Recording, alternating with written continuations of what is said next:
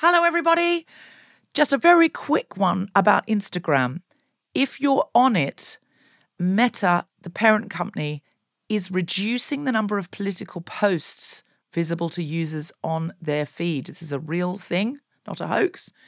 So go to your Instagram profile, tap the three horizontal lines in the top right corner to open the Settings tab, scroll down to What You See, click on Content Preferences, open Political Content, and turn on Don't Limit Political Content. That's an option. Otherwise, you won't see almost anything we post because we are deemed political. Please do that now, or you won't even see the posts about our shows, our fun things.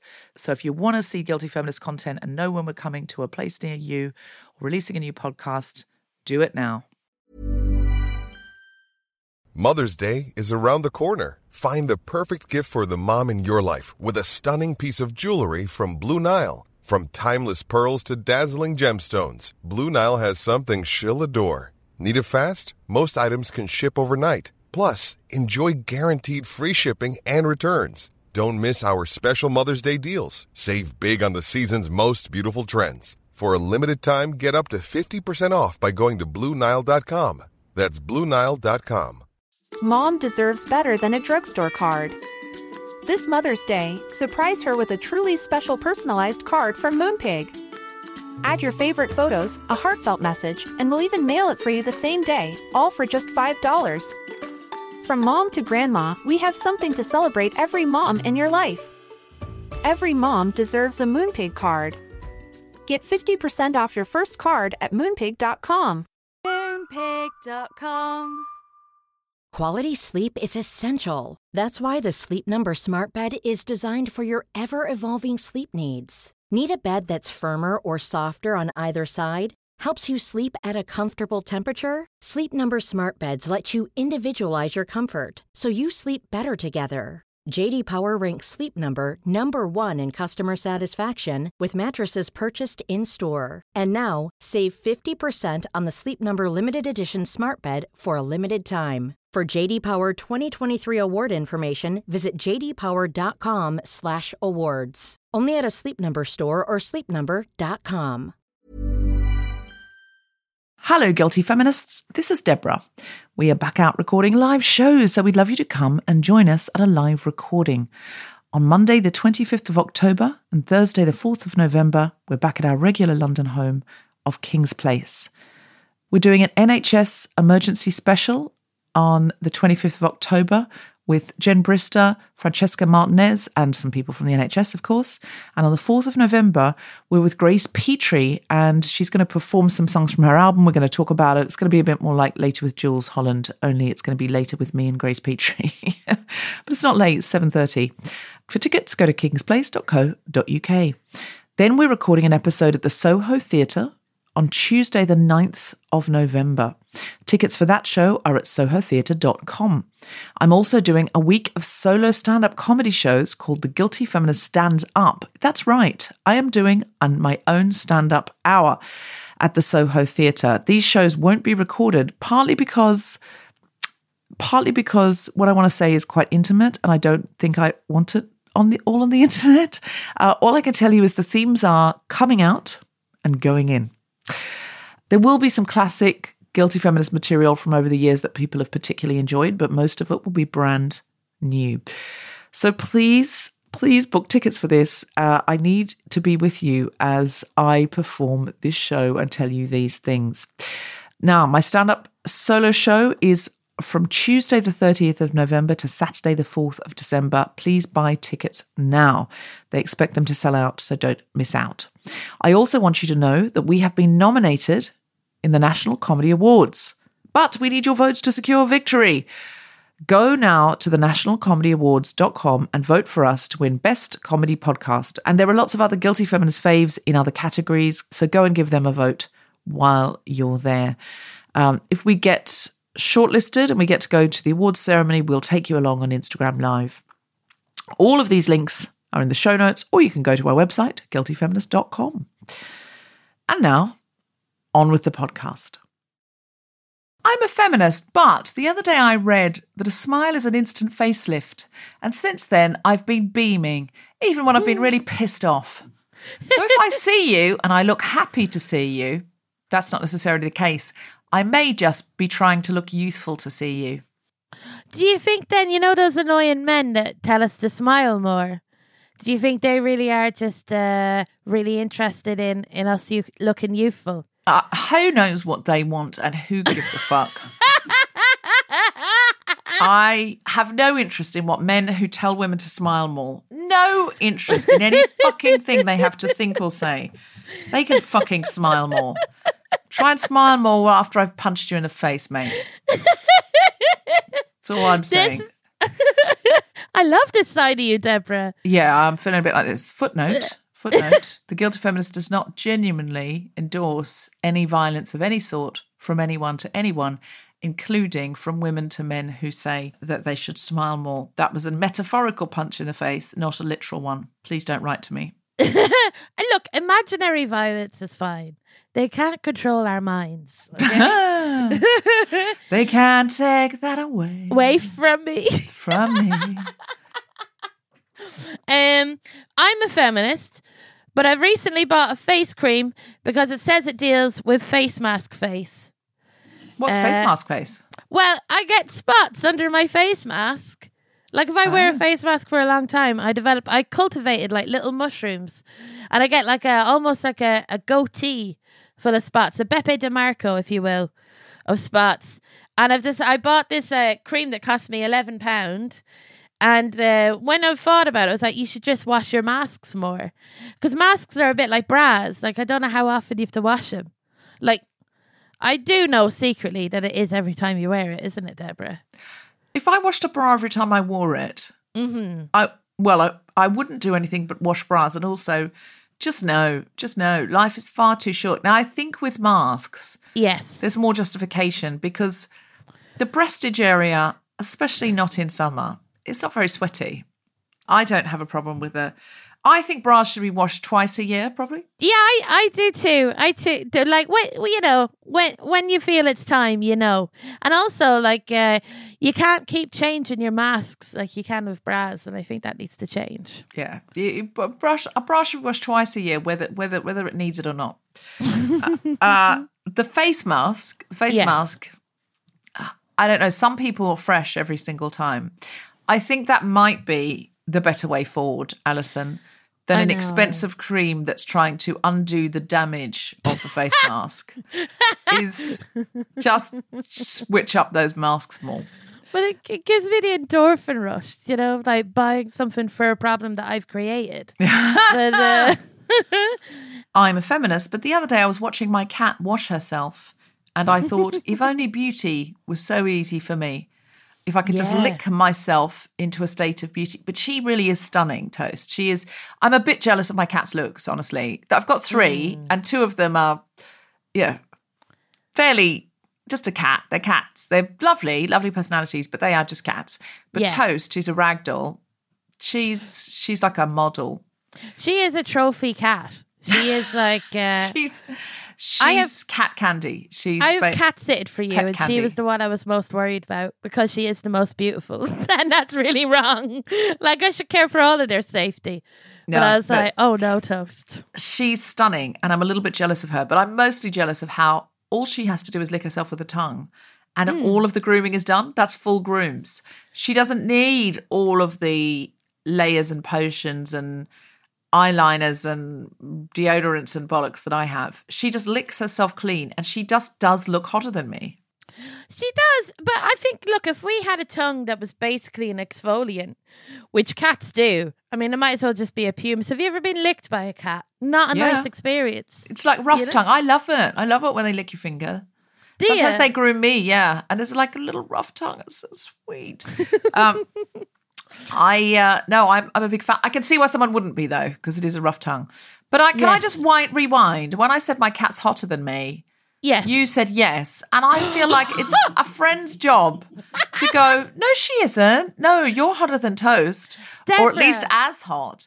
And you just went, yeah, Yeah, it must be a bummer for you. And I was like, no, I think a friend, Alison, a friend is meant to go, no, you're the hottest. I just don't think they're meant to go, mm, it is true.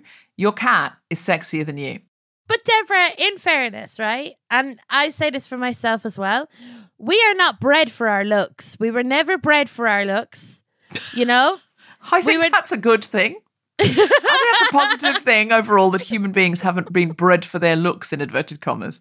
It's true. Ragdolls have been bred for their looks, their sociability, their uh, attachment to people. They're like very pretty cats Yeah. that are really dogs. Imagine if you're a potential parent and you're looking for a sperm donor and you're like, I want someone that's hypoallergenic. Like I you know what I mean? Because the cats are bred for their that's that's, that's, true. what I want. Yeah. That's true. if you could create a child as pretty as Toast, who Mm-hmm. was also as low maintenance as Toast, Yes. and was just never gonna. She's just not. She's not needy. I mean, she is needy as in as much as she waits till I go to sleep so that she can wake me up so she can need on me. So she's literally needy, but fairly low maintenance. Like I can go away. She's not ringing me up and going, "Mummy, when are you coming back?" Like it's super low maintenance. I'm a feminist, but after letting my balcony go to absolute shite, I vowed never to become a mother. Like I do feel like uh, everything I do now lately is just me telling myself that I can't be a mum. Oh. If you know what I mean. I hear what you're saying. So is your biological clock ticking? You're 32, you've just told me, which seems Yes. implausible. You seem so young. But you're 32, and I know 35 is a steep drop off for the old, can be for Yes. many women, a steep drop off for the old ovaries. Ovaries. Yeah, yeah, yeah. If I can be so bold as to say ovaries on my own feminist podcast. Um, so I did hesitate before saying the word ovary. I'm a feminist, but I hesitated before saying word ovaries on my own feminist podcast. Um, so are you? You're in that window now where you have to yeah, fish or cut bait. One of my friends recently said that she's got a a pension plan, and that shook me. That shook me. Shook you to the core. Oh. The idea of age creeping it. No, you should definitely get a pension plan. I reassessed everything. I'm still wearing crop tops, Deborah. I don't feel like I I don't need a pension plan. You know, you can have both. You can fill out your pension plan in your crop top. Can I just say, if you do get a pension plan, though, you have to go to hmm. Make My Money Matter. You know, the organisation that Richard Curtis has that is there specifically to get people to ask the question, where, where is my pension invested? Because it is your money. And so if it's sitting with arms dealers growing or people who smoke cigarettes or like uh, sell cigarettes rather, Yeah. um, or whatever, if it's with the bad guys, Yeah. uh, and it's killing the environment, uh, you need to put it with the good guys who do sustainable things. And apparently, that is better for the planet than even going vegan. Oh, Deborah, I'm going to be in an old folks' home and I am just going to cop off with the richest person in there. I am. That's what I'm going to do. What? That's my pension plan. Your Find pension a plan. sugar granddaddy by the time I'm in there. Okay, uh, so your plan is to get very old and then Mm-hmm. offer your sexual. Sexual, but also Sudoku, you know, a bit pointless. I offer a lot to an old person. Well, you yourself will be old at this point, so you're Yeah. going to be a promiscuous old lady who is looking for the the sugariest sugar daddy. Oh, look, we could have a great. We could listen to Post Malone together as a going down to the shindig dance. Great at bingo. Swear, I I think I would be the funnest person in an old person's home. I'm sure my partner will be my my current partner will be dead by then, so I'll have no guilt. Like that's that's. Can I just say, I'm not sure that your partner wants to be described as your current partner. Just to be clear. I'm and why of- is he? Why is he? Why is he shuffled off this mortal coil in this scenario?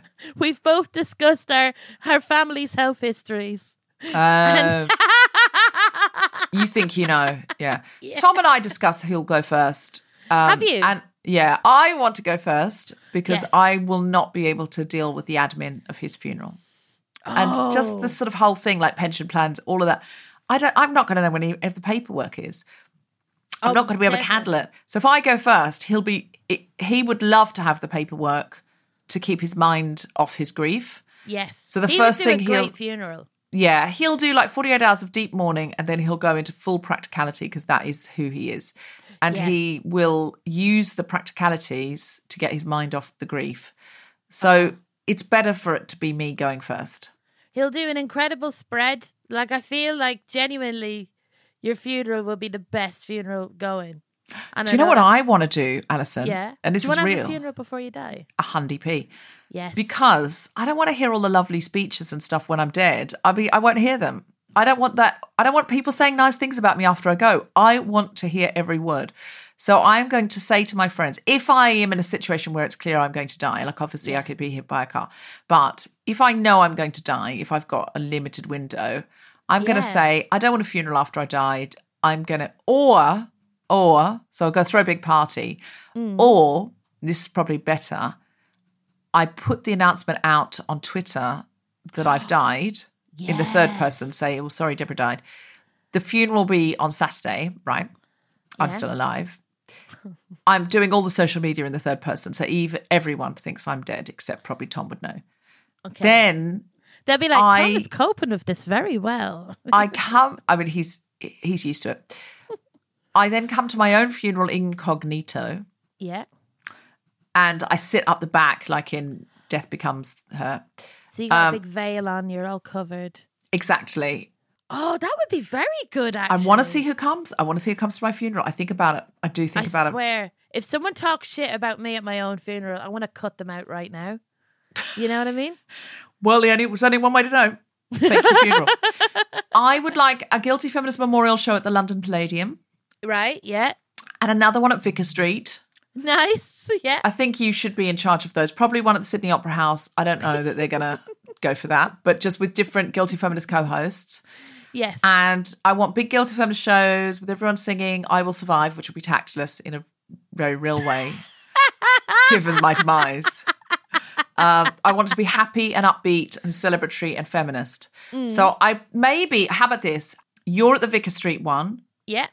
then Susie Wokoma, Felicity Ward is in London one, or Felicity might be in, in Australia by then. Maybe Felicity Ward and Cal Wilson in Australia, so on and so on. Around the world, there's different people co-hosting different ones. This is the most you thing I've ever heard. This is amazing. Maybe there's a couple of people in New York, couple of people in LA, and I really would like to be there for it. It's a bit sad I'm not there. It's a bit sad I'm not there. It, I have to say, Deborah, if you did turn up to your own funeral, it's the ultimate reveal. It is, you know, and it's uh, you could sing like the bitches back. I could. I feel people might feel a little betrayed. But you might as well go all in. I mean, you've you've done it now. You I think well- I no. I'm just going to hide in the shadows till I actually die. Then, and no. yeah, yeah. A small coterie of people will be alerted and they can come visit me. But I think I'm going to see my own funeral. Then I'm out. This Then is out. this is very Christ-like. I have to say. It's been said before. Why are you not writing down what I'm saying? People should be writing down what I'm saying most of the time. I think because otherwise, how will the Gospels be printed after my death? Mate, what if people play this at your funeral? And then there'll be like people going, She's coming back. She's definitely coming back. Oh, That's You true. Now they'll own- Hmm. say, now they'll say, whenever it's her funeral, it's not real. She's there. So if I die and there is a real funeral, people will be looking around for me. That's quite good though. I like that. Yeah. I feel this is how Christianity was started. Like- Do you think? do you think Jesus just wanted to see his own funeral? Look, Oh my God. I that- mean, Is a scoop for Christianity. Jesus was just like, which of you bitches are going to turn up and which of you are going to betray me and blah, blah, blah, blah, blah. he found out, didn't he? Judas, did. Doubting Thomas, he got it all. Peter denied him three times before the cock crowed. Yeah, yeah, exactly. That cock was very lazy, you know, it, to deny someone three times. He got up very early. Um, Indeed. From a variety of bedrooms and kitchens via Zoom, the Spontaneity Shop presents The Guilty Feminist with me, Deborah Frances-White, guest co-host Alison Spittle, and our very special guest, Erika Lust, with Grace Petrie on music, talking about feminist pornography. This The Guilty Feminist, the podcast in which we explore our noble goals as 21st century feminists and the hypocrisies and insecurities which undermine them. I'm Deborah Frances-White, with me is Alison Spittle, and we're talking about feminist pornography. uh, so I'm a feminist, but I found out our subject today, and I did a bit of research, Deborah, and you? and I realized that this is the first time I've ever allowed myself to type porn into Google because I was going to do a guilty feminist porn episode. Oh, I'm so repressed. I've realized, I'm, and I, I had a look, and like I'm really, really excited about our guest and everything, but it still, it didn't do anything for me as much as watching Jane Eyre look at Rochester from across the room. I I, realized that. that that is my sexual orientation. Is uh, being so repressed that even a look is the way to go. a glance. A glance. I really am a glance sexual. Like. I mean, hottity hot, hot, hot, hot, hot. Absolutely. Look, if there's a close up on a hand, going near another hand, but it retreats, my God, I'm done. I am done at that stage.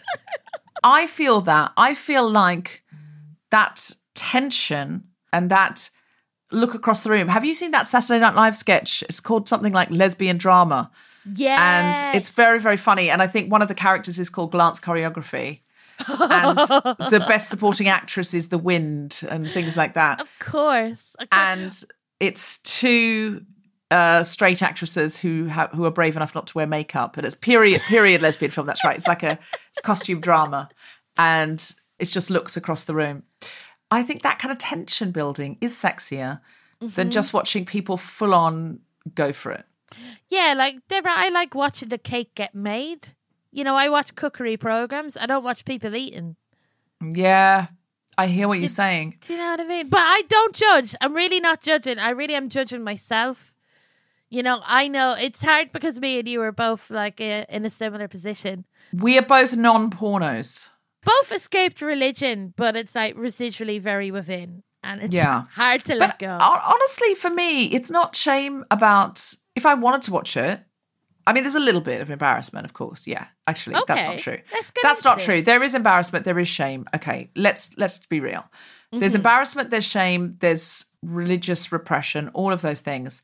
But also, I have tried to watch porn, and I just don't find two people going at it sexy because that's not what I see when I do it.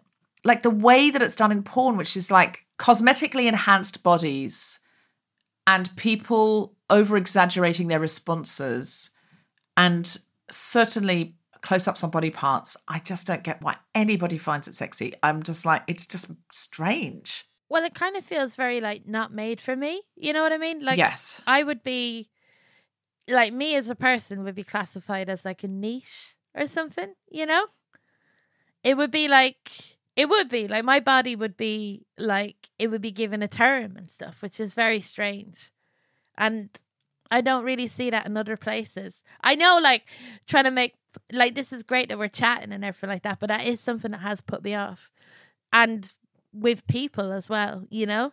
And I think that has destroyed my relationship of intimacy and everything is like where I go, well, someone can't fancy me because they, you know, I am not that. Or when someone does fancy me, then I'm like, well, they're just very into this one thing, and I don't want to be that one thing, which is odd.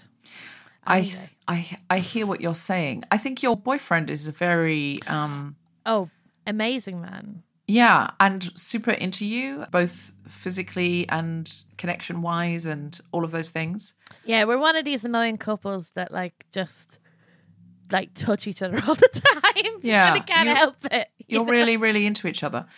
That- that's the I think that's the whole thing with pornography is uh the categorizing of people Yeah. that I'm not into. I, I'm going to look up categories of porn so we Yeah. can discuss them. But like in categories of porn, I've watched like I'm a person that doesn't watch porn. I, I feel even weird saying that as if I'm making some sort of statement. I'm not a porn watcher, but I'm saying that because we are genuinely going to talk to someone who knows the world and who's you know, and I don't want to pretend to them that like uh, I know everything because I am coming here from a place of wanting to learn. But I have I've watched like all the Louis Theroux on porn things. I've watched so much about porn. You know what upsets me is that the age thing of like if you're 22, then you're a milf. Oh, well, this is- is, the thing. I'm just looking now on Pornhub and I'm finding it kind of upsetting. Um, uh, yeah. These are the top categories, and it says Yeah. all. So the first one is teen, and then it says in brackets 18 plus. Uh, But it's a picture of a blonde, I mean, I guess woman, 18 plus, but made to look like in a little girly pose. Then there's threesome, Mm-hmm. which is two blonde women and one Caucasian brown haired man. Then there's mature, yeah. and honestly, this woman looks 28, but she's got big breasts and a fringe. That's that's the way we know she's mature. I wonder what they define as mature. Is that a person who has a pension plan? Like, you know, this lady is investing her money wisely. She it wisely, wisely, and she's and she knows where it is as well as sustainable. yeah. Then there's MILF, and it's a woman who's clearly had a boob job. Again, no judgment, no judgment on boob jobs, but it's, she's clearly had a boob job. If she is in fact a MILF, if she's a mother, I don't know how she had the baby because her stomach is concave. um, how is she a MILF? I don't understand. Again, she looks 26. There's then female orgasm. Um, Wow. So finally, women get to come. Good for them. Oh my god, that's a niche. That's a That's niche. a niche. It's a niche. that the woman the woman has an orgasm as a niche. Then there's anal. What's that? Anal. Oh yes, I thought you said banal, and I was like, I would watch banal porn. I, I think that's probably what I watched. Like it's very banal. Porn. Banal anal porn. Then there's then there's gay. There's a whole other section which is gay only, but this is under all. Okay. And then there's hentai, which is um then a picture of like a Japanese manga. So I think it's like Japanese animation porn. Mm-hmm. Then there's amateur, which is a blonde girl with a with a sort of crop top pulled up. Yeah. And then there's old young. I'm going to give you a guess. It's heterosexual. who is old and who is young, my friend? Please, please answer the question: Is the man old and is the woman young, or vice versa? Oh my gosh. It's like my friend went to the Cannes Film Festival and he played this game, uh, Daughter or Wife, where he was looking at people walking Wow. down the street and it was just I mean, seriously. Then there's lesbian. Lesbians get one lot, one category for the whole of lesbians. Mm. For the so they don't get all of these combinations. And then there's ebony, and that is a picture of a black woman. And that is Right. Pornhub. Isn't that awful? And that's Pornhub. I assume Pornhub is the biggest, like most mainstream. And it's basically loads of white women in their 20s and then one black woman under the category of black. That's the top. And then there's other ones I don't know what they mean. One says babe. One says babysitter, and it looks like the mum and dad have come home, and the babysitter is having a good time on her own. well, that's none of their business, you know. As you would point out if you were watching the porn. yeah. Then there's but- beh- oh, this is interesting. There's behind the scenes. This is so the world of porn is not. I mean, we really do need our feminist porn guest today, given Yeah. people like porn and we want, you know, people to have ethical porn to use, but also the value set of this is just awful. Behind the scenes, and it it seems like you you can see the man holding the boom mic. I don't know why you would like that. I guess a boom mic's kind of phallic. That's Um, yeah, that's true. You want to you want to see the production values that have gone in. I'd love to see like pornography catering. I, and I like feel like maybe you're going to see those guys get involved in some way because who's filming them? They're not really. It's not really them because who's filming the the filmers? Do you see what I mean? The, Yes. then there's BBW. What does that mean? But it's the picture is of a woman with very large breasts. A big, beautiful woman. I think. I think Okay, that's there you go. yeah. Then there's big ass, but the ass displayed is not as big as mine, so I could I could This clearly is where you're coming in. This is your category. Then there's bisexual male, who I guess it's a threesome with two men and a woman. Then there's blonde. Mm-hmm. Uh, there's some other ones I won't read out. There's British. British. Yeah. Last time we talked about porn, there was I looked at what British was, and it was like a schoolgirl. Is it It like was, sex actually, or something like that? We could do like a Richard Curtis porno. Kind of, uh, exactly. four orgies at a funeral. there's casting. There's celebrity, but I don't know who the celebrity No. is. I'm Cosplay. sure, like cosplay. And there's someone That's dressed cool. as um, what's Margot Robbie's character in? Is it? Oh, Harley Quinn. Yeah. Yes, I think this person is dressed as Harley Quinn. There's college, which is three girls in academic gowns showing their knickers. Good for them. Oh, there's. What's, what's Oh one? no, I'm not going to read that out. Okay. Um, there's some that are really very graphic here. I mean, I'm on Pornhub. I shouldn't be surprised. Yeah, there's another part of me that's like Google knows I've looked this up now, and as if like I don't know if there's going to be some sort of purge in 20 years where we get told what our search history oh God! in public. I know, I, I really do catastrophize stuff way too much. I do. I feel like I? if, if that's happening to everyone, though, it's going to happen to everyone.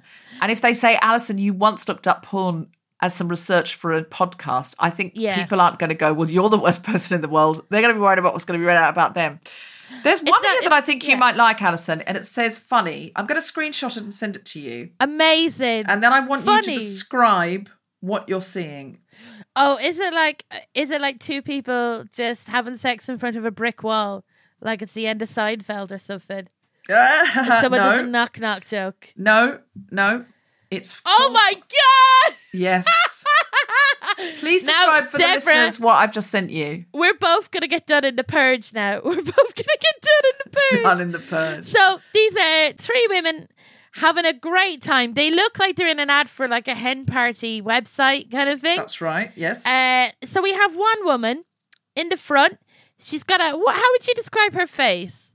Like this, um. a big grin, a big, a big happy smiley face, and she's holding up a man's penis in front of her mouth and nose, and someone has drawn, and I have to say, Deborah, very badly, a mustache on that. So it's funny because you know she's got a little Groucho Marx mustache on a penis in front of her face. That is correct. And there's Uh, but- uh, one of the girls in the background has got her thumbs up to indicate Yes. that she enjoys this, Yes. and the other one is laughing again with a slightly hen nighty feel to it. Oh, genuinely, like if you took these women and photoshopped out the penis and put a salad in front of them, you'd think that this was uh, you would think. oh, that is the case. Laughing at salad. and we're talking here like he's uh he's in a state of arousal, but someone had to draw that, and it's at the side, so I don't think it was him. Like someone had to draw that uh, mustache on that penis.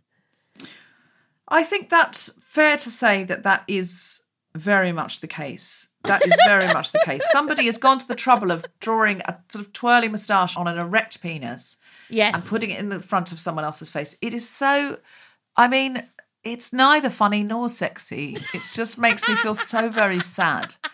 Uh, so that leads me on to Yes. bringing on our guest today because this porn leaves me. Co- Listen, I'm not saying some people like it, whatever, as long as the performers are paid well and everybody's consensual and, you know, grown ups grown ups are doing the things grown ups want to do no judgment. However i do wonder what so much porn is doing to uh, people's brains. I worry about porn addiction. I worry about Yeah. how young people approach sex. There's so now now that they've watched so many hours of porn and that they think they've got to they think sex is acting out these scenarios. I worry about so much of porn and so i do feel like our guest today is going to have some very interesting things to say about how to uh, navigate this world but also how she is creating a different sort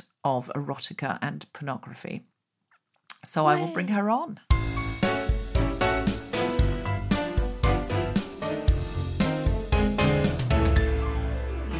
Our guest today is an award winning filmmaker creating sex positive indie adult cinema that portrays sexually intelligent narratives, relatable characters, and realistic hot sex. Her focus on female pleasure, cinematic values, diversity, and an ethical production process have helped us to change how pornography is consumed and presumably made. Please welcome Erika Lust. Woo, woo, woo, woo. Hey, I am Hello. so excited to have you here. This is great talking to you. It really is. Thank you very much. It's a pleasure being here. Can I ask you, Erika, because I'm not really a porn person. Okay. So, how do you create sex positive super feminist pornography? Like, what's day one of that? Like, you get out of bed and you go, oh, you know what I'm going to do? Like, where does that impetus come from and how do you do it? Well, it's uh, it, it's been kind of a long journey, you know. And actually, I made my first short film 2004, so it's many years ago.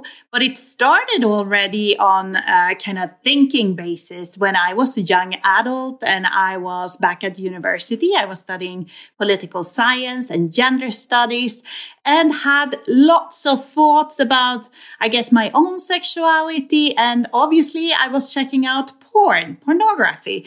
And I kind of realized back then that the images that I was presented with, that they didn't really somehow work work for me.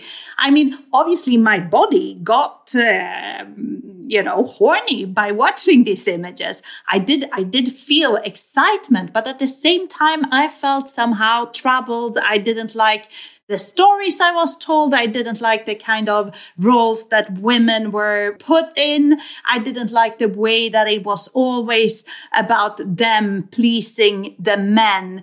And, but it, but it was never really their stories. And I just felt like I was also a huge film fan. I loved cinema. I always loved cinema. And it just felt to me that most of the porn that I was finding was kind of ugly. It was boring. It wasn't interesting cinematographically. So there was kind of many things that I wanted to change about it.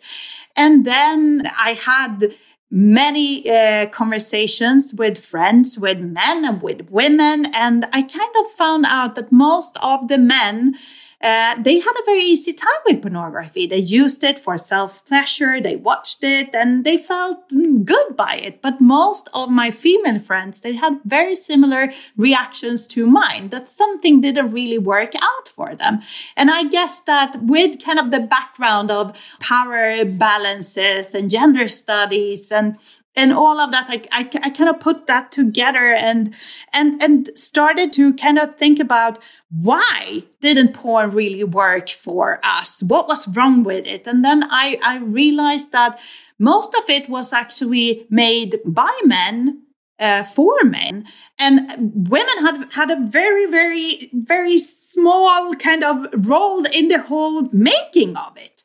Yeah so like pornography is essentially like safety belts you know, they were made with men in mind, and women were an afterthought in that regard. And yeah. and it's like, yeah. with women, it's like I know the safety belt works, but it's actually uncomfortable. It doesn't. You, it's it's uh, right. very much like that in that way. Yeah, yeah, and a lot of different areas. I mean, this is not very different from science in general. If you're starting to look at at at all the uh, medicine studies they have done, most of them they're done on the male body, yeah. and then suddenly you know women start saying, "Hey, this is not how I work. This is yeah. not my body." Hey, my boobs so, don't fit in this. What's going on? Exactly, Ex- exactly, exactly. That's how it is. So we obviously need women in this world. Mm. We hmm. need women being involved in every possible field. That's the only way of changing things, you know, and that's what's one of the, the, the things that I learned at university studying political science. And we were talking about the critical mass. And the whole idea with that is kind of the only way of changing the rules and society uh, is getting women into parliaments and getting women into governments. And only when we start to become become at least a critical mass of, of around 30%, then we're starting to have a voice and a say and a way of changing industries or laws or values or rules or whatever it is. Yeah, that's that's totally cool. We should look at pornography like politics in a way as well because it does change the world. Like I do think pornography has made a difference to the world in the past what like 10 or 15 years almost with like how prevalent it is or how quick it is to get? And mm-hmm. I, I, I don't know enough about it to say whether like it's a bad thing or whatever. Do you know what i mean? But it it would be silly of us to think that it doesn't affect the world you know obviously, I mean, pornography has become mass media. That's mm. how it is. I mean, when I grow up, I, I was born in 77. And when I grow up, it wasn't really that, you know, it was a genre that people were using for their self pleasure, kind of. But yeah. today, with, with the evolution and what happened, I mean, from the first magazines and photographies, uh, cinema came around, then video cassettes, then DVDs, and then the internet. And then it started on the internet as pay sites, but then suddenly all these tube sites, these kind of free tube sites pop yes. was popping up. And today they have kind of occupied the whole space for pornography and porn has become sex education, whether we like it or not. Yeah. It's just we don't like facts. it. We don't no. like it. And the thing is, like, it's even gone into calculators. You know, you can make boobs with two brackets and a little dot to make a, a boob. You know, or like emojis. Like pornography is is everywhere. Erika, how how did you get your first bit of pornography? Like, what was your first access to pornography? My first experience was at a pajama party I was around. Was it a sleepover? Oh my god! Yes. It's the gateway to porn back then. at, at, at, at, least it was back then when I grew up, you know. Yeah. And in my case, it was one of my um, of my girlfriends. She had found this video cassette that her father had taped, you know, from some uh, cable show or something. Yeah. And after the kind of regular film, she put on the the porn film, and we were, wow. you know, this little group of, of, of of young girls being quite shocked by the images that we were watching because we How hadn't seen anything you? like it before. I think it was might have been 12 or mm. maybe 13 but but around that age. Yeah. I mean the story today is obviously a little different because today we have given technology to our kids even at a younger age. I mean, there are kids who are six and 7 mm-hmm. and eight who have yeah. access to iPads and smartphones and computers.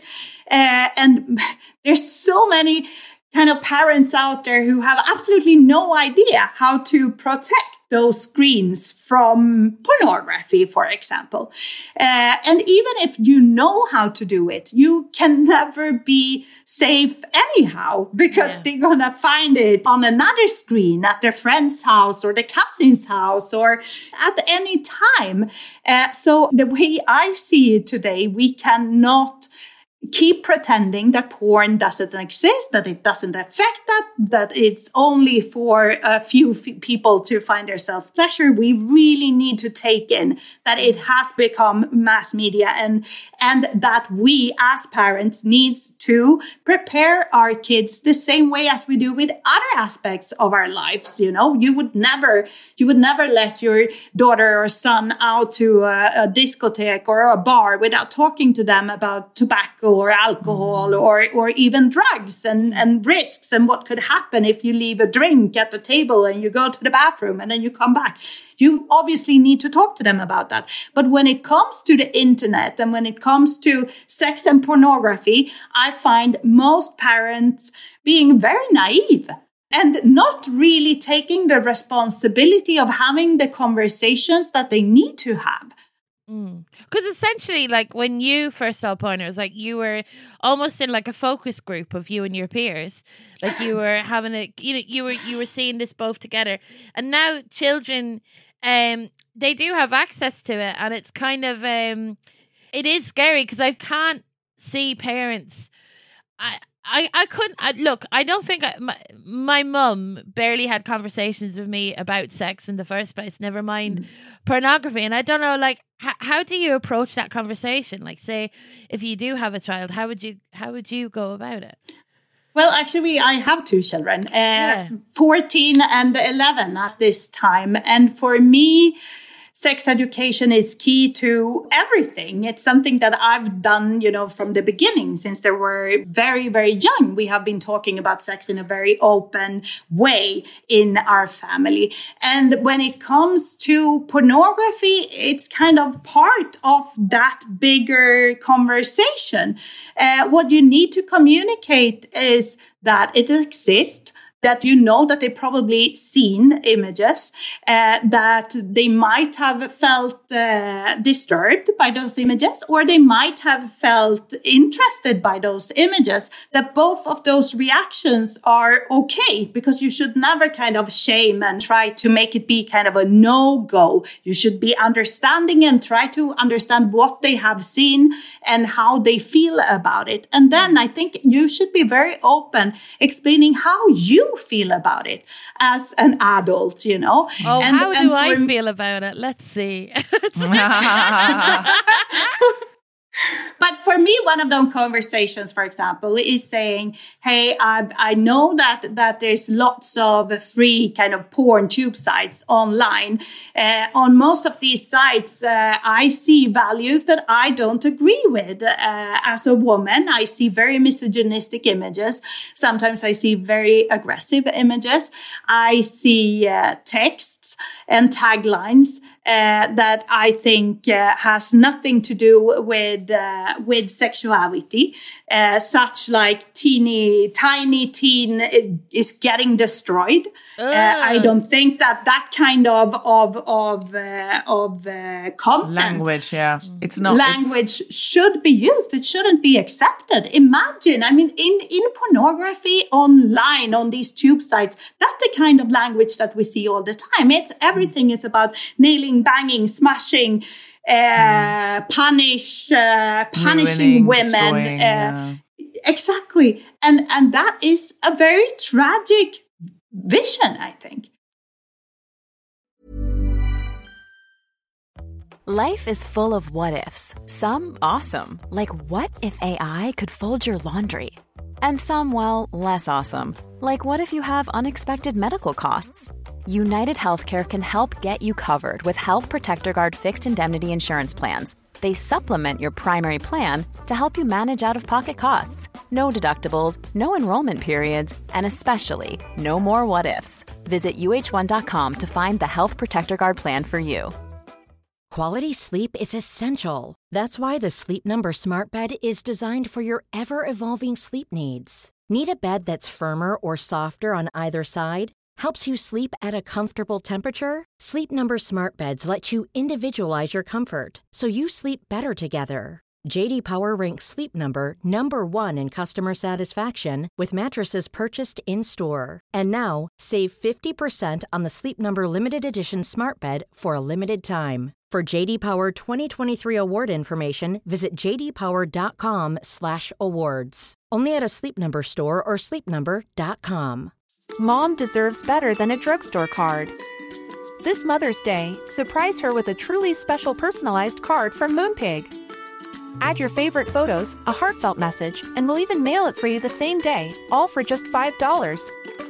From mom to grandma, we have something to celebrate every mom in your life. Every mom deserves a Moonpig card. Get 50% off your first card at moonpig.com. Moonpig.com.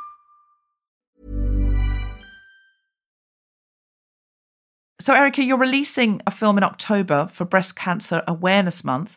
It's called Wash Me, and it's based on the real experience of English director Rebecca Stewart getting back in touch with her sexuality and intimacy with a partner after breast cancer treatment. Could you tell us about this? Yes, this is a film that is already made. It's gonna premiere during the month of October. And uh, it's called Wash Me. And the whole idea kind of came to Rebecca, who is one of my producers and have been working with me now for quite many years. Uh, and she found out that she had breast cancer. And obviously that was a, a, a, very personal process. And in that process, she realized that it was difficult kind of to have connection with your body and your own sexuality, that there's a moment where you feel like you're losing your own sexuality. And when she started to feel connected to herself again, uh, she thought that it could be a very interesting uh, idea to make a short film where you can actually see how uh, a woman in her position gets back to connecting with her sexuality while she is healing from the cancer treatment that she have had. Uh, it's a beautiful film. Rebecca did a fantastic job, really, in portraying this moment of intimacy. And it's done with so much taste and so much understanding. And at the same time, it is a very sexy film to watch.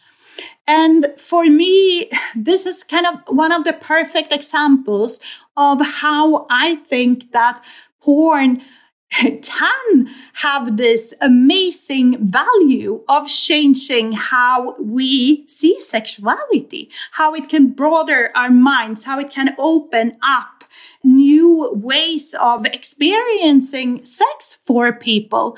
I think that when we talk about porn, if we ask whoever out on the street kind of how they define porn and what they see in porn, most people would probably think about these kind of three tube sites that I'm saying are occupying all the porn space because they have taken over most of this industry in a way. And I think that there's so many people not knowing that most of these sites, they are owned by the same company.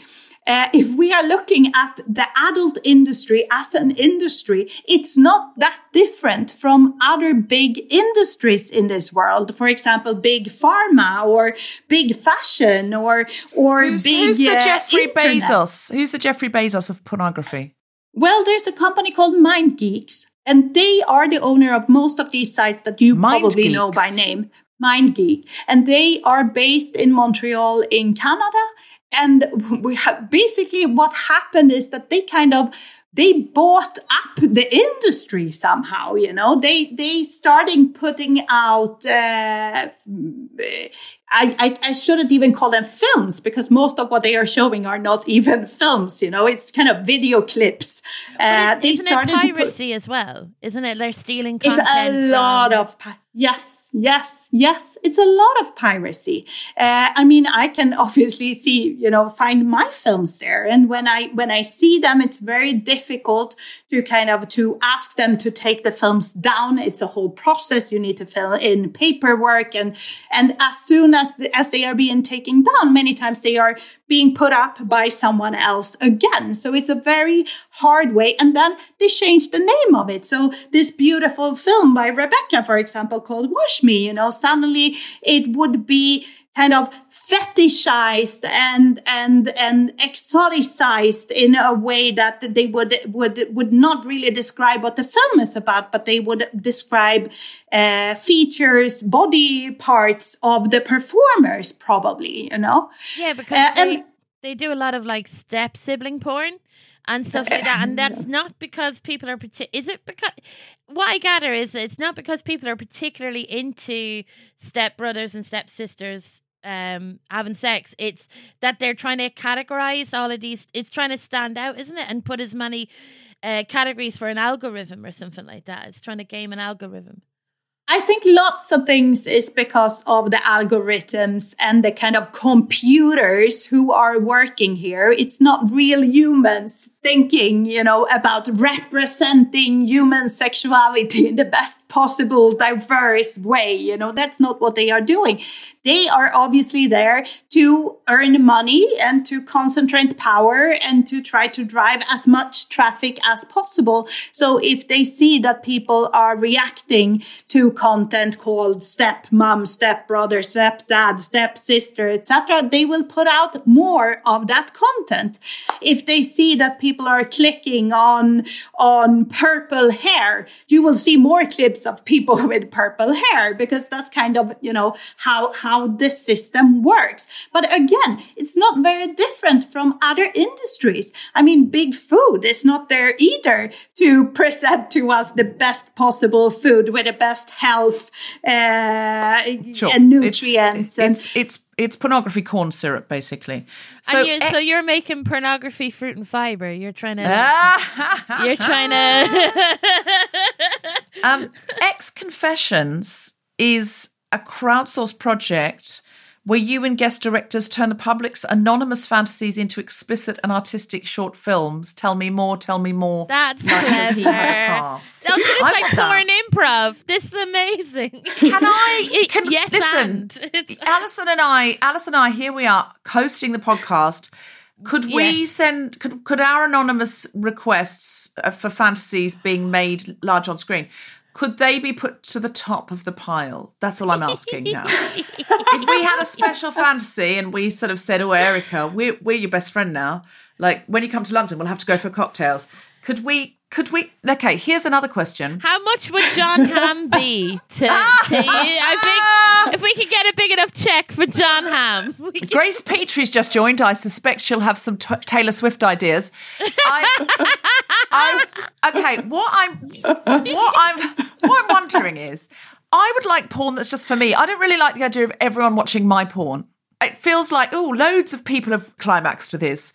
Could I have something that's just for me? No one else watches it. How, what would that cost? I imagine it'd be quite expensive to have bespoke porn that no one else looks at.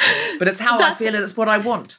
How rich would I have a, to be? I that's, suppose Elton that's a John whole different category. That's customized porn. Customized for porn. you. It would probably be quite expensive, yes. But there are people out there doing this kind of porn.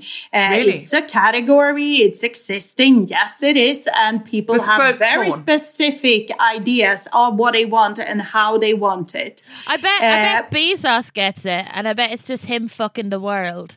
Like I'd say, it's like someone someone dressed up as Jeff Bezos, and, and someone else dressed up as the Up world, as the globe. as the And then, globe. and when he comes, he propels into space. Exactly. That's why. I mean, we all know the shape of that rocket. Uh, Like, if very- rocket dreams. Actually, Alison, in a very real way, we've got one extremely brilliant client now because we've that's a joke, but we could we could pitch that to Bezos, and I bet he'd buy it, and he'd pay top dollar. The guy's minted, I've heard. yeah, you can get it on Prime. It would all be you know. I'm not I'm not promising to deliver it in 24 hours. Um, I am asking though, Erika, when you get these requests from the public, are you specifically reaching out to women? Is this always heterosexual? Is it queer? Is it what how do you how do you choose which of these anonymous fantasies you are going to put onto film? And then how do you let people know, oh yes, you know, it's anonymous. So do you just then say we're releasing it based on some requests we've had? How's this going to work? Well, people are are many people are are sending uh, you know their emails, so they get an email back telling them that their story has been picked, and then then they get a year of a free subscription to the site. Uh, Oh. To yes, and uh, when Looking when forward it to comes that when our idea is selected, Alison. when it comes to picking their confessions, I mean, it all kind of depends on my mood in a way. What I'm looking for is something that is challenging, interesting, exciting, something that makes me go, wow, I want to watch this. I would like to watch this as a film. Uh, it's definitely not uh, heteronormative. It's very diverse. Uh, all genders, all sexualities. Uh, it is diverse. We are trying to get in as many different people as possible, ethnicities, body types, age groups. We shot over 250 short films for this project at this time. So there is quite a lot of diversity. When it comes to picking the directors, I'm especially looking for women, for LGBTQI plus uh, people and for BIPOC as much as possible because we need uh, different visions. We need uh, different gazes. We need the stories to be told by the people who want to be represented and who wants to watch themselves in these films. I think that is extremely important because as, as we kind of started the conversation, for me, one of the big problems when, when I started to investigate porn and what was out there was that I felt that it was made by a very similar group of kind of middle-aged uh, cis het uh, Yeah. white men They even have the same mustaches. yeah e- even if they come from different countries. That's the funny Yes. thing. You know, it's like they, they look like replicates of each other. So, so what I really felt there was no, my, we we need to bring in as much people with different backgrounds as possible to this project. And in 2021, you're relaunching the Porn Conversation, which is your non-profit platform giving families and educators the tool to help open up the topic of porn to the younger generations. Um, which is interesting, we were referring to before. So you're sort of having a social responsibility there. And also you have something called Lust Zine, which is a magazine where you and guest writers, I don't know how you have the time, honestly, uh, cover everything I, related I, to have, I have a company. I, I, I Yeah, you I mean, it's- well, it's I'm- not obviously it's not only me. We are we are already forty people here in our offices well, in okay, Barcelona working on on all these different projects together. Uh, a team of many many women, and uh, we are we are keeping busy because there's a lot of job to do out there. Because as as we were talking about about sex education before and porn becoming sex education, I mean, porn was never meant to be sex education. Pornographers never said, "Hey, we will take the responsibility of explaining sex to the planet." You know, this the problem here is really sex education. The problem here is our governments and and our our education ministers not doing what they actually should be doing in our schools. You know, they should be teaching young people about sex.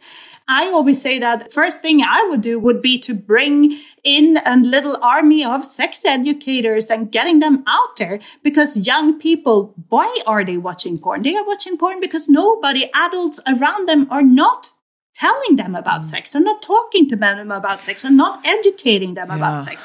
And when we're talking about sex, obviously, I'm not only talking about reproduction and and Mm-hmm. protecting yourself from STIs and and not getting pregnant, etc. Because many times that's what the school system kind of centers around. But I'm Yeah. talking about the all other aspects of sex. I'm talking about pleasure ab- and consent about and orgasms and Exactly. masturbation and yeah shame free sex and kink and things so you've basically created this arm of pornography and erotica with an eye for or it's driven for and by women and it's got a very different sensibility about it. And you also have a zine and you have educational tools and and, and you're creating a conversation around it.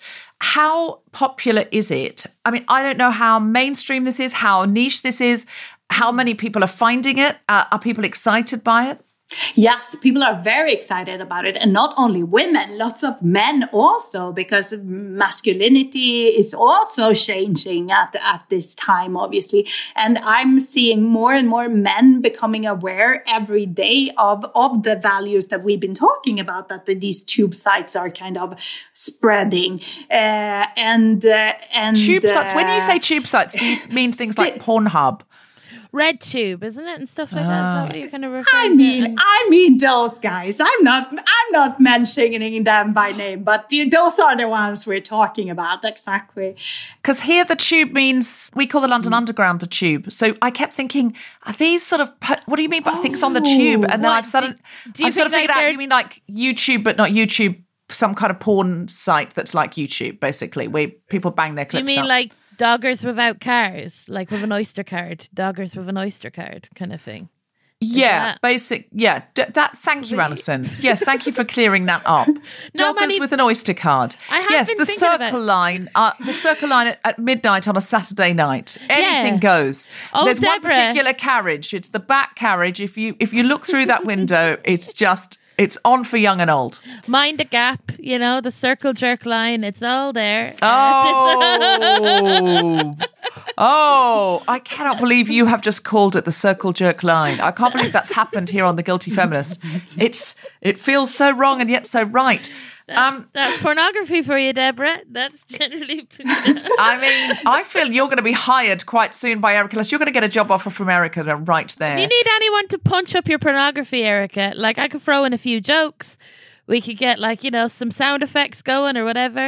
yeah, Like, punch up for comedians means write more gags. Oh, just to be yes. clear, because Oh, earlier Erika was talking about she doesn't like violent language in porn, so don't say punch up. Don't say punch up. Um, so if if our listeners would like to access this erotic content, This is this is how comfortable I am. This erotic content, as it were. Um, no, I am. I'm perfectly comfortable. What you're saying and doing is amazing. I'm not. I'm joking. I just make fun of myself because I always Yeah. come up with turns of phrase like erotic content. Me, me and Deborah were both like brought up with religious and Strange- and strange stuff. So like you know, I, Yeah. we are positive about it, but you know that's we, we've our own shit going. I like on. to watch pornography with my eyes But- tightly but- shut, Yes, me too. and I'd like it to be in another room from me, ideally. If I'm in, if if it's in the bedroom and I'm downstairs with my eyes shut, it's fine. It's That's- exciting. Sorry, Erika. What were Sorry, saying? Erika. No, no, I, I was just saying that it's also true, obviously, that not everybody wants to watch pornography. Not everybody wants to watch penises and vaginas and penetrations and etc. And that's also something that I think is important. So we created another project called Else Cinema that is kind of the uh, the soft version of these films. So if you don't want to see all of it, you can still get the stories. You can still That get might the be passion, more- the sensuality, the feeling, and we are even So Bridgerton, uh, basically. exactly. Bridgerton is Yeah, that's it. That's it. You don't see penises and vaginas in Bridgerton, though. But You can see I say. I find that hetero pornography. I I had to watch it once very very early on. Uh, we did an episode of the Guilty Feminist. I think episode five was about pornography, and so I had to watch a lot of pornography as a challenge for the episode, so I could sort of have you know discuss it because I'd never seen any really at all. A little bit of something light, but like nothing. You know, I really hadn't. I was so shocked. It's all penises going into vaginas, and I don't see that when I'm having sex. I've never seen my own vagina during sex for obvious reasons. And so that's not what I'm imagining or thinking about when I'm thinking about sex. So it really shocked me. I was like, who wants to see that? It's so, it felt so, I don't know, somehow um, surgical or it felt like biology class somehow. And I was like, why is this erotic? I couldn't understand it at all. Yeah, it's a bit like that dating show on Channel Four. You know, the Naked Attraction. Thing. Oh my God. like no. I don't find that titillating. You know because Not it's just all. like um i- i- in uh, in Britain, Erika, we have this TV show. And it's a dating show where you're given a view of someone's feet and then their legs and then the junk, and you have to pick who you like. I know, Erika, you're making that face. But that's not how you are attracted to somebody. You're not sitting at a bar going, "Oh, nice knees. I hope the penis is just as great." It's just not how people operate. Speak for yourself, mate. Um, so I'm excited to see your stuff. Where do we find it, Erika? Well, you find it on erikalust.com, Erika with a K. And from there, you can kind of find the different platforms that we have online. So if you're looking for Else Cinema, you can go directly to the softer content. If you're looking for XConfessions and you want to write a confession, you can go over there. I have another project called Lust Cinema that is more of a, uh, uh, kind of a feature films and series where I'm working more with American directors. So there are a lot of different projects that, but you can all find them on erikalust.com. Can I ask, is your real surname Lust? In which case, I'm going to call nominative determinism. No, it's not. It was a picked surname because first I decided to call the production company Lust Films. And then I said, hey, but my surname is so complicated that nobody will never be able to spell it right and remember it. So then I said, maybe I could become Erika Lust. That's but Erika, lovely. Erika It's- is my name, but Lust was my so picked you're named after your company. That so I could I could actually probably I should change my name to Deborah Guilty Feminist. Oh, that sounds I mean, It's fantastic. just easier for everyone to remember. Honestly, I, if I had a pornography name, I think I'd keep my name Alison Spittle. It would just, it would be very kind of like um niche, you know. It sounds nice. Or Alison Spit. There we go. I mean, would you consider the hyphenated spit and swallow? That would be perfect, Deborah. Deborah, we must come up with your your pornography name now. What are we gonna go for? I don't know. It, do people pick pornography names? They must do, mustn't Do they? yeah, that's it. I feel like I could be Deborah Bodice Ripper. Lovely. And that, That would be fun. genuinely, yeah, look, That would that's the most Deborah Frances-White pornography name I've ever heard. That's the Good, most good on thing is now I know when the confession comes, I know who's gonna sign it. oh, d- look! If you get a confession of Jon Hamm and bodice ripping, Ripping my bodice. it's Deborah Frances-White. Um, Now you you're- now listen. People are going to hear that, and they're all going to send that in, so that they, so that Erika thinks I've done it. She's going to get twenty of those now. But Deborah, wouldn't you be delighted if she makes it? Then you know you didn't even have to ask for it. That is the most It's Deborah just- Frances-White pornography ever. That you That's didn't true. even ask for it. You hinted, and then other But, she, people. but she, she doesn't want to. That's She doesn't want to see other people watching it. yeah, The thing is, I suspect the real Jon Hamm might be uh, otherwise occupied. Is there? A, can you get like Jon Hamm lookalike type, sort of a, li- a sort of type, a Jon Hamm type? like a cameo. We get him on cameo and see how I, much. I be. actually did a film called Mad Men Porn many years ago. So Oh, look at Deborah. Is that on your back Aha. catalogue still? Is it still up there on the site by any chance? yes, it is. So now I'm gonna have to all right. send the Well, we link better to finish up this on. episode. I think um, we've uh, that's all we've got time for because I need to go now. Um, I'll be busy for the rest of the evening. Um, It's getting hot in here. what's it called? Mad Men Four. Mad Men Porn. oh, it's called Mad Men Porn. Porn. Okay. Yes, So because it, it does what it says on the tin. who wanted to see exactly that. Yeah, absolutely. Make it simple. It's uh, it's just go straight for the yep. Good. Go super. straight for Lovely. the. no, no need to. I feel the vibe has changed. Um, Erika, I'd just ask you. Like, she- uh, Deborah is now fanning herself, um, and I, I think the listeners at home and stuff, uh, generally, or as a as a feminist, um, how how does one ethically consume porn? Like, what is the best way to consume porn? Um, to support people, and what what tips would you give to our listeners? Best way of consuming porn is pay for it. Mhm.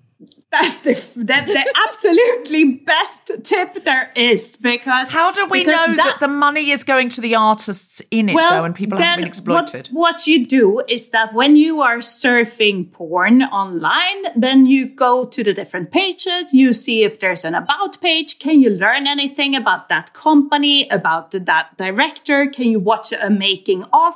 So you have an idea how are they actually making their films? Do they have a value statement where they are talking about what values they have and and how they are working with I performers? feel like the moment might have passed crews? by the time I do all this, though, Erika. To be honest with you, but I was sort of thinking, oh, a little bit of little bit of afternoon tonight, feeling a little bit a little bit frisky. Um, sorry, hold Yeah, on. what we need values. is like a we need a fair trade sticker, don't we? Of like some sort of like pornography approved kind of, you know. I suppose what I should do is prep, is find out who is good, and then at the moment when I was feeling frisky, I would have my list. But Yes. yours is safe. We know that you pay your people well. You work with artists who enjoy making pornography and want to. Is this correct? Yes, yes, absolutely. And I think that that really shows off in the end in the films. I think you can really see when they have been made with passion, when you see that the performers have been casted and asked and interviewed and that they have a connection and that they like what they are doing, that they are giving enthusiastic consent, that they are communicating during sex, that they are actually talking to each other. I think that all of these things are signs that it's uh, it's done correctly that you can feel safe and and also for me another thing that is very important when i'm i'm surfing for porn is that i don't want to be disturbed by ugly pop-ups trying to sell me advertisement of grow your dick pills or date a sexy latina in your neighborhood or you know all these these very disturbing ads that that they have on all these tube sites Mm. And uh, like, let's say if there's listeners at home and they're interested in making their own porn or or uh, becoming a porn performer, like, what would you, what advice would you give to them? Like how to traverse this safely. I, I'm making it sound like, look, to be honest with you, stand-up comedy probably is just as dangerous as pornography, with people, with the the bad people are, that are in it. So, like, how would you, how would you go about kind of um Yeah, if you wanted to make Mad Men porn at home, just for example, what would be day one? Like, what what kind of what kind of to do list would we need? What would we think about ethically? well, uh, again, I think the most important thing is inform yourself, talk to your partners. If this is something that you want to shoot yourself at your home, you obviously need to have a good conversation with your partner or partners to make sure make that sure you they're are out. all on the same. make sure they are around, but they, Yeah. they're all on the same. Make sure they, side. they are where they say they are, and they really are away for the weekend on that stag night. Yeah. And then So- keep so- keep the file yourself. Don't give it away to anyone. Right. Right. And and like what about lighting for porn? Like let's say you're an amateur, like what we're we're talking set design. We're ta- what what would you what would you recommend? What type of lighting would you recommend for good pornography? I I I would recommend daylight because I think that it's the easiest one and sunlight will always look good and you will not have to think so much about lighting. Because if it's during the night, it will always be more difficult to make it look good if you don't have that much of experience. But you can also you can also you know light candles and make a beautiful kind of uh, uh, room. But then be careful that you don't start a fire. Absolutely. And if you got the curtains open, uh, make sure that no one's on the other side of that window. I mean, this sounds like I'm going to start making Mad Men porn, but in the end, it's going to be it's it's going to be a pornographic pastiche of Towering Inferno. I mean, it's just you just know, um, uh, back passage draft, etc. Um, this is uh yeah, so we love a pun. I'm sorry. I mean, Grace Petrie always comes up with great uh, wordplay. Well, Grace, I was. do you have I've been thinking about your porn name since it came up, Deb, and uh, Great. and you you said earlier on you said when I'm feeling frisky, uh, Mm-hmm. and uh, and then you, we were talking about ethical ways to do it, and I was thinking, what about um, Deborah Wank Frisk Wright? oh, You know, there's layers and layers. I am not having it. a name. Wank is not going in Wank any isn't in name there. that as a says. No, I'm very classy. You know that. I'm very elegant. You've toured with me. I'm glamorous. Okay. I'm elegant. I'm chic. So I it's- can confirm I toured with you, and and I didn't see any wanking. You know, so Thank you. uh, did you see elegance and chic though? did you see glamour? Yes, we you got did. I- Eric You should you should ask on social media for people to to vote on your porn. Are we really Or vetoing come up Deborah, with Deborah your porn Frank, name. Frank uh, Deborah Wank Frisk Wright? I, th- I think we shouldn't be too too quick to turn Yes. away. Do you think so? I think I think wank There's no frisk. wank. it- It's not wank, going anywhere near this. wank frisk sounds like a sounds like a kitchen appliance or Do you something. think so? Wank I think it sounds like every airport experience I've ever had. To be honest. Um, Oh my god! What, Deborah Deborah Frottage White. How about that then? for a Oh my god! None of you are allowed anywhere near my porn name.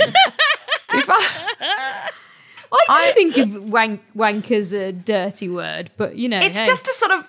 It's just a sort of ah, have a wank. It's just sort of. It's just sort of. Lo- it's it's so? it's lowbrow. It's downtown. well, it's, you know, it's. I'm I'm much more lowbrow than you.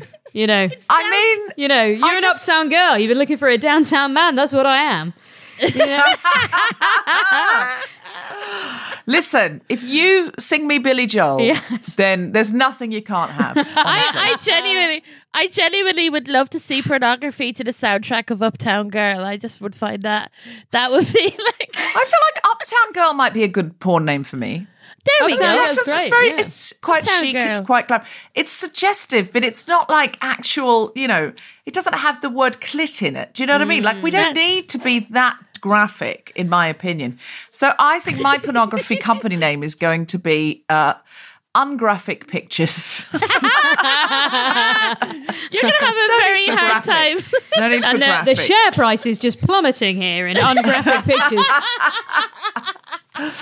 uh, Nautica erotica. I, I'm. It's just going to be lots of shadowy candles. I like the candlelight. It's going to be sort of suggestive, like a shoulder in candlelight. Maybe it might move forward and backwards, something like that. Just a sort of a kiss on the neck, that kind of thing. It's just suggestions, elegance, titillation. That's all fine. There's no need to see thrusting of any sort. Um, Grace, do you have a pornography name that you would like to share? For myself.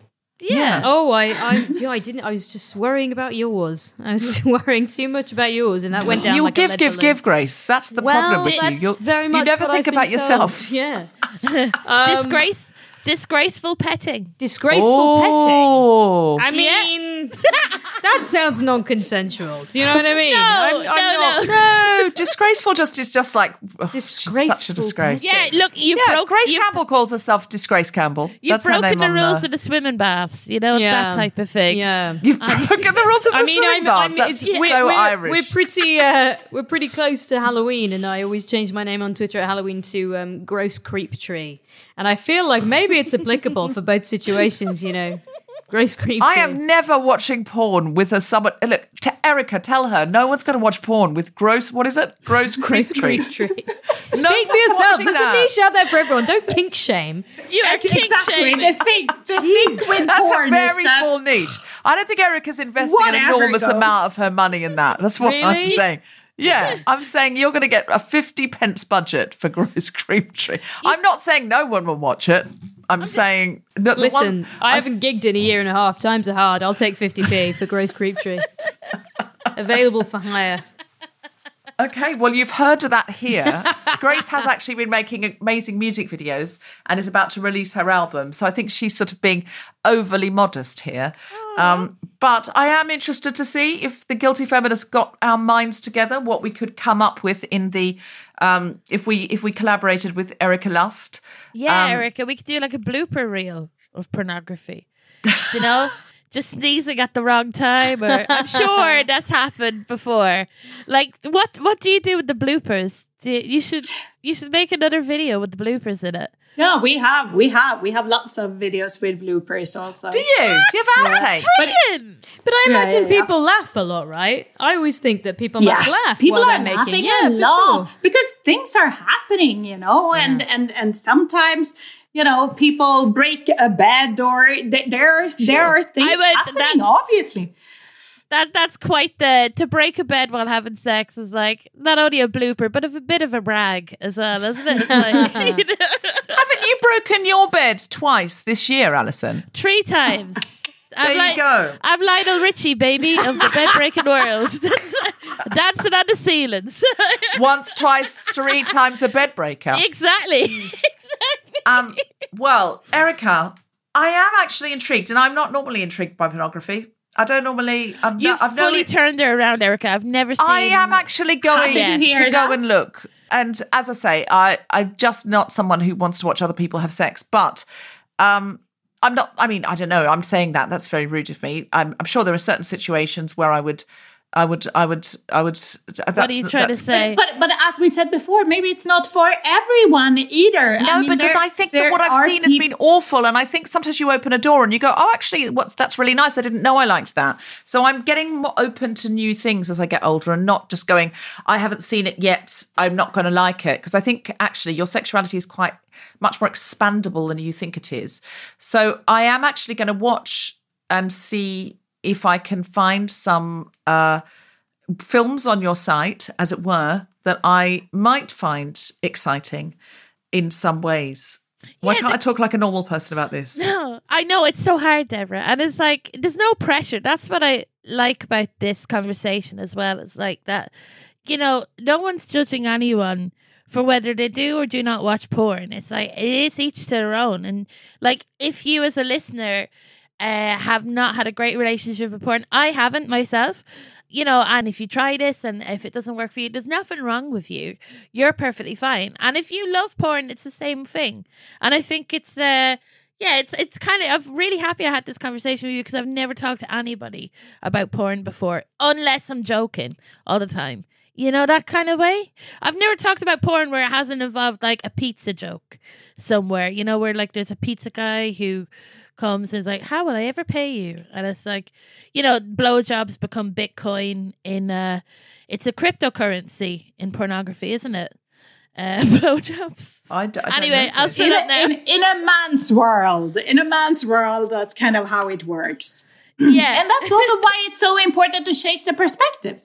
So, what Yeah. would happen if you change that perspective and it's your story and you are telling it? Yeah. I also think I Maybe feel safe watching your pornography because I feel like sometimes you know, in the past when I, you know, when I did approach this last time, I thought, well, I don't know. How do I know, you know, how do I know this is ethical or consensual? Yeah. And apparently a lot of women feel that. The only porn I liked when I did that uh, thing years ago for the Guilty Feminist, because eventually I just put in men in well cut suits because that is my porn. Uh, uh, I don't think I'd sort of opened up the bisexual door very far at that point. And so I put in men in well cut suits, and it was gay porn that came up. And that actually was the only porn that I thought, oh, this is quite exciting.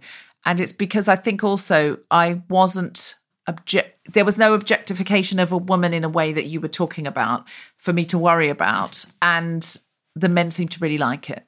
So I don't know, one can never tell, but that's how it felt. So uh, I am excited to watch uh, your stuff. We need to watch Wash Me, which is on your site. Yes, it's gonna premiere in the end of September, so it's not it's not on there yet, but it's coming Great. up next, and it's really a beautiful film. And that will be on your site. I think a lot of our listeners That will be interested that will be on XConfessions. on XConfessions. Okay. And there's also crowdsourced films uh, where you can put in your own anonymous fantasies and see if Erika uh, responds to it and finds it exciting and wants to make it into a short film. Um, it could be you. Um, Grace Petrie, Yes. uh, we always ask you if you have a song that somehow speaks to the theme. Do you have such a song? Well, no. the answer is no. Um, I just want to say before I do a song, Alison Spittle, Alison makes your bed brittle. Way! You know, very, it's very al- it's, good. um, it's always working up here. Um, I'm looking at your face, Deb, and I know that you're still annoyed with me about wank frisk right. She But, um, Stop saying it. There's only say it ever again. Why would you say it again when clearly I have found it upsetting? Oh my god! um, Just let's don't start that on Twitter. Jesus, Hashtag. no. Uh... What song are you going to play, Grace? well, what song? Sing I've- a song. I've- I'm going to give you a choice, if that's okay. Um, yeah, we I've love co- this- we love we choice. choice. I said this before Yeah. on the pod because I've done this song once before on the pod. I don't often repeat uh, material on here, but uh, although I'm not in any way complaining, I love being on the podcast. I've been very, very lucky to be on the podcast so much, but I am. We are exhausting my back catalogue at this point. But don't you have Um, new songs coming out for your album, or you're not allowed to play them yet because they're not released? Allowed? Who's who do you think the boss is in this situation? There's no bloody record label, mate. Well, I don't know. I Um, don't know how music, so I have- music is. I know you sort of work for yourself, but you might not want to. You might sort of be like, "No, I'm holding that back from the public. Oh. God, no! Leave them wanting less. The public. Um, uh, uh, so I have two, uh, two options for you. That's the name of our erotic film company. I thought you were going to say that's the name of my porn name. Leave them wanting less. Christ Almighty. that's what the reviews have all said. Christ. Almighty is a little bit of a hubristic name for your porn name. It's because I always come twice. Um, uh, hey! Apologies to all of the Christians listening out there. The second, Um, the second coming isn't bad. Actually, Second the Coming. second coming isn't bad. Um, so I have two. I'll, I have two options for you. I've the I only have one song in my entire life, in my entire career that I've written that mentions sex, and it is a breakup song, but it feels relevant because it mentions sex. Uh, so that's one option. Or I have another song which I've never played before on the pod or anywhere else, and it's not particularly relevant to discussion. Apart from it is sort of a feminist song, and uh, and it's about um, the propensity of male artists throughout history to put women on pedestals and turn them into muses. And it's called. How do you see that that is perfect for You this? You think that's good? Okay. Yes, because it's like men objectifying women. Sure. And that this is Sure. what this is what Erika's trying to fight is men objectifying women and making them other. Okay. that is perfect. I'll give that a go. I've been excited to hear this because I've looked at the the names on your album Yeah? on iTunes, and the ones lots aren't released yet. Obviously, only two released, and it's called "No Woman Ever Wants, to Be, a Muse." Yeah, you're right. yeah, exactly. yeah, yeah. So I've been dying to hear this. Um, cool. So this is perfect. Well, I hope I hope so. Yeah. In that case, yeah, I'll go for this one. Um, and I was inspired to sing this because you can cut this out if you want. But I read an article this week, an interview with um, Lindsey Buckingham, and I'm a massive, massive Fleetwood Mac fan. Um, but he's done this article about how he's left Fleetwood Mac and he's doing this solo album, and uh, and it's just and it's so funny to me because like, I think if Stevie Nicks dumped me, I think I still wouldn't be over it 30 years later. But nonetheless, it's just the most incredible article in which he's like, he, among other things, he says, I just think she wanted me out the band because she got tired of competing with me.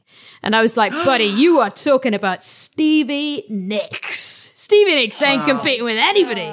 But um, and before that, because this there's a line in this in this song about Lindsey Buckingham, and it's not very favourable. And uh, and I was feeling a little bit guilty about writing it. And then when I read that article, I was like, no, I was right the first time, man. Team Stevie Nicks forever.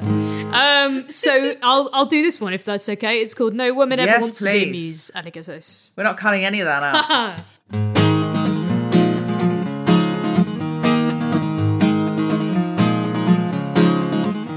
the girl I knew in sixth form long ago. It took me 16 years or more to know that she probably didn't thank me for the songs that I wrote for her. Well, I wrote this one for me, and looking back, I think they all were because I grew up in a world where the tragic hero always gets the girl. I set the scene and I wrote the script. And I handed her a leading role, and she never wanted it because no woman ever wants to be amused. To be dragged over hot coals, to be slandered, to be used, so you can sing the world your inauthentic blues. And be the bravest, be the smartest, the most deeply tortured artist. Tell me who in their right mind would ever choose to be a amused.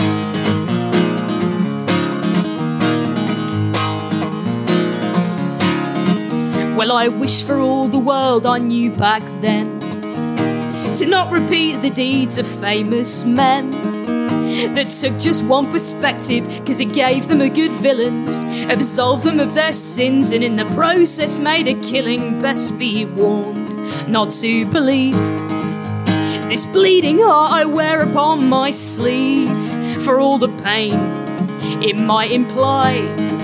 There's another one out there somewhere with no right of reply because no woman ever wants to be a muse. To be dragged over hot coals, to be slandered, to be used, so you can sing the world your inauthentic blues. And be the bravest, be the smartest, the most deeply tortured artist. Tell me who in their right mind would ever choose to be a muse. To be a muse. Maybe Stevie Nicks really drove him out his mind, but maybe Lindsey should have gone his own way too. And we'll never know the girl who wasted Dylan's precious time, or if he left her tangled up in blue. Well, I guess they both have versions, but we all know just the one. And all I really know for certain is it made a damn good song. Cause history's written by the victors, yeah, and art is made to last. And I dread the day I'll have to answer for the songs of breakups past. Because no woman ever wants to be a muse. To be dragged over hot coals, to be slandered, to be used, so I can sing the world my inauthentic blues. And be the bravest and the smartest and most deeply tortured artist. Yeah, no woman ever wants to stand accused of the crimes that you wrote for her while professing to adore her, while disparaging her honour with all you projected on her, while you revelled in the glory, telling one side of the story. Yeah, what woman in this world would ever choose to be a muse? Yeah, cause I've looked at it both ways. Don't believe a word I say, and no woman in this world would ever choose to be a muse.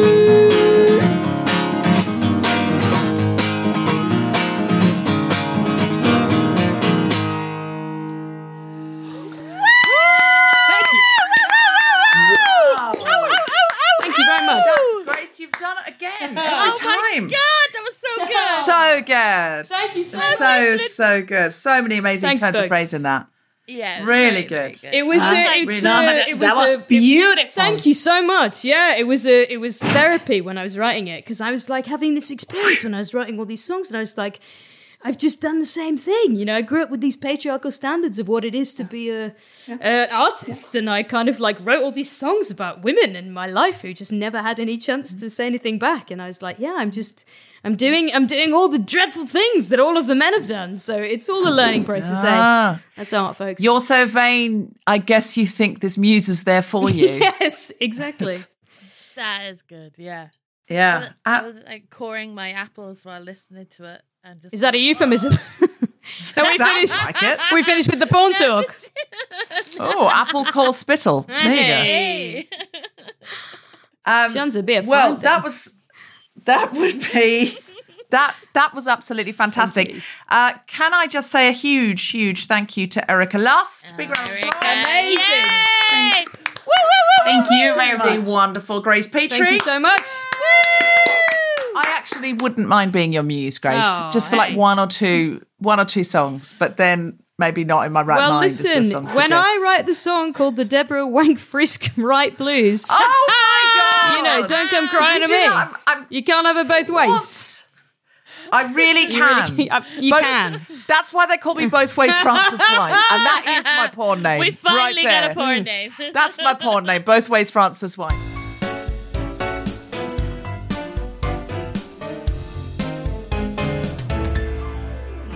Just before we finish, Matilda Mallinson has a special report for us. It's important, so we'd love you to listen. You may have read in the news last week that there was an explosion in a tower block in Battersea that led to a boy being hospitalized. Well, that apartment belonged to Sarah Bazadi, and that boy was her son. As a refugee, single mother, and survivor of domestic abuse, she has worked really hard to build this life and has now lost everything. So the Guilty Feminist is doing a fundraiser. Sarah is very traumatized, and the interview that follows is emotional, but she wanted to voice how life changing any support would be for her family at this time. She starts by describing what happened when her nine year old son tried to spray an aerosol deodorant. all of a sudden the deodorant exploded in his hand and uh, all the pieces of the deodorant bottle gone in his body and he got the burn the door just blowed off it broke into pieces and then straight after the windows shattered everything happened within a few seconds it was a nightmare honestly it was a nightmare How much have you lost? all my memory. My kids grow up there. My kids' pictures. My son lost everything. All the thing he loved. Not even a pair of socks survived. My daughter, she's done so many like writing, and she said, "Mommy, all this I'm saving for my GCSE, and they're all gone." She said, "Mommy, all my hard work gone." How long did you spend building this lovely home for your kids? I'm a single mom. To be honest with you, I couldn't afford to pay someone, you know, to do the things for me. That's why I had to do everything myself paint my daughter's room, my son's room, do the sandpaper. When I look at the picture before and now, I can't believe this is my house, my sweet home. I met you because you're a beautician and I know you just invested in all of your own equipment to allow you to start working independently. Did it survive the fire? To be honest with you, I borrowed this money from people, was hoping to work and return the money. And now I'm in a deep, I'm so ashamed now. I've lost all. I was so looking forward to do this job. Do you have any insurance? Not at all. No. I never thought this is going to happen to me. And none of the fire alarm worked. Not for my flat and not any other flat in there. It didn't work. I don't feel safe anymore. When Grenfell Tower happened, I um, I've lost a good friend in there called Sabernetta, and we were a family friend for many years. And I was traumatized. They live in the same floor as I live, 20th floor. So I called the council and I said, "Is this place safe?" And they said, "Yeah, yeah, yeah. Don't worry. It's uh, there's no cladding, so we are fine." Nothing has been provided in the flat or outside the flat to help people. Look at the state of the flat now. It was no safety in there. You came to the UK from Iran, is that correct? Yes, When did you come here? 2001. And what brought you to the UK? I came as a refugee. How difficult was it setting up a life here as a refugee? I worked so hard all these 20 years to just build a good life for my kids. It was so hard to just get to know everything about this country. I'm 43 now and I have to start everything from scratch. Everything I built is just gone and I have to start start everything from scratch for myself, for my kids. And I'm so tired. I can't keep building, building, building. But the one thing I'm very grateful that my kids are safe. I am so proud of my kids and I'm so proud of myself to raise kids like that because they acted so good. I told Chelsea Academy that they also have part with raising my kids like that because school. yeah, it's um I'm so proud. They acted so wise, honestly, so wise and so mature. When contacted by the Guilty Feminist, the council said that it is residents' responsibility to check fire alarms are working and change their batteries. They also said that fire extinguishers are not provided so as not to encourage people to fight fires themselves, when the fire brigade's advice is to stay put and let trained professionals deal with the fire. Thank you so much to Matilda Mallinson for that report. If you want to help Sarah get back on her feet, and I'm sure that you do, or what's feminism for, go to guiltyfeminist.com slash Sarah or follow the link in the show notes. We really thank you and appreciate your support.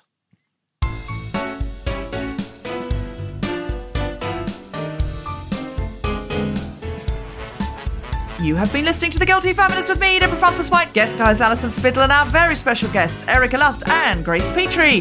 The Guilty Feminist theme tune was composed by Mark Hodge and produced by Nick Sheldon. The producer was Tom Salinsky for the Spontaneity Shop. Thanks to Rachel Craftman, Gina Decio, and everyone who made this happen, as well as all of you for listening. For more information about this and other episodes, visit guiltyfeminist.com. Woo! Yay! We must come up with your your pornography name now. What are we gonna go for? Alison spit and you'll swallow. Oh, Hey! oh, we'd be a double act. Is I'm that like going to Anton be- Dec of uh, pornography? C- please edit this out. I pick Um. I pick ant. Uh, I I'm going to. I'm... The Guilty Feminist is provided exclusively from Acast. Find it wherever you get your podcasts. Mom deserves better than a drugstore card. This Mother's Day, surprise her with a truly special personalized card from Moonpig. Add your favorite photos, a heartfelt message, and we'll even mail it for you the same day, all for just $5. From mom to grandma, we have something to celebrate every mom in your life. Every mom deserves a Moonpig card. Get 50% off your first card at moonpig.com. Moonpig.com.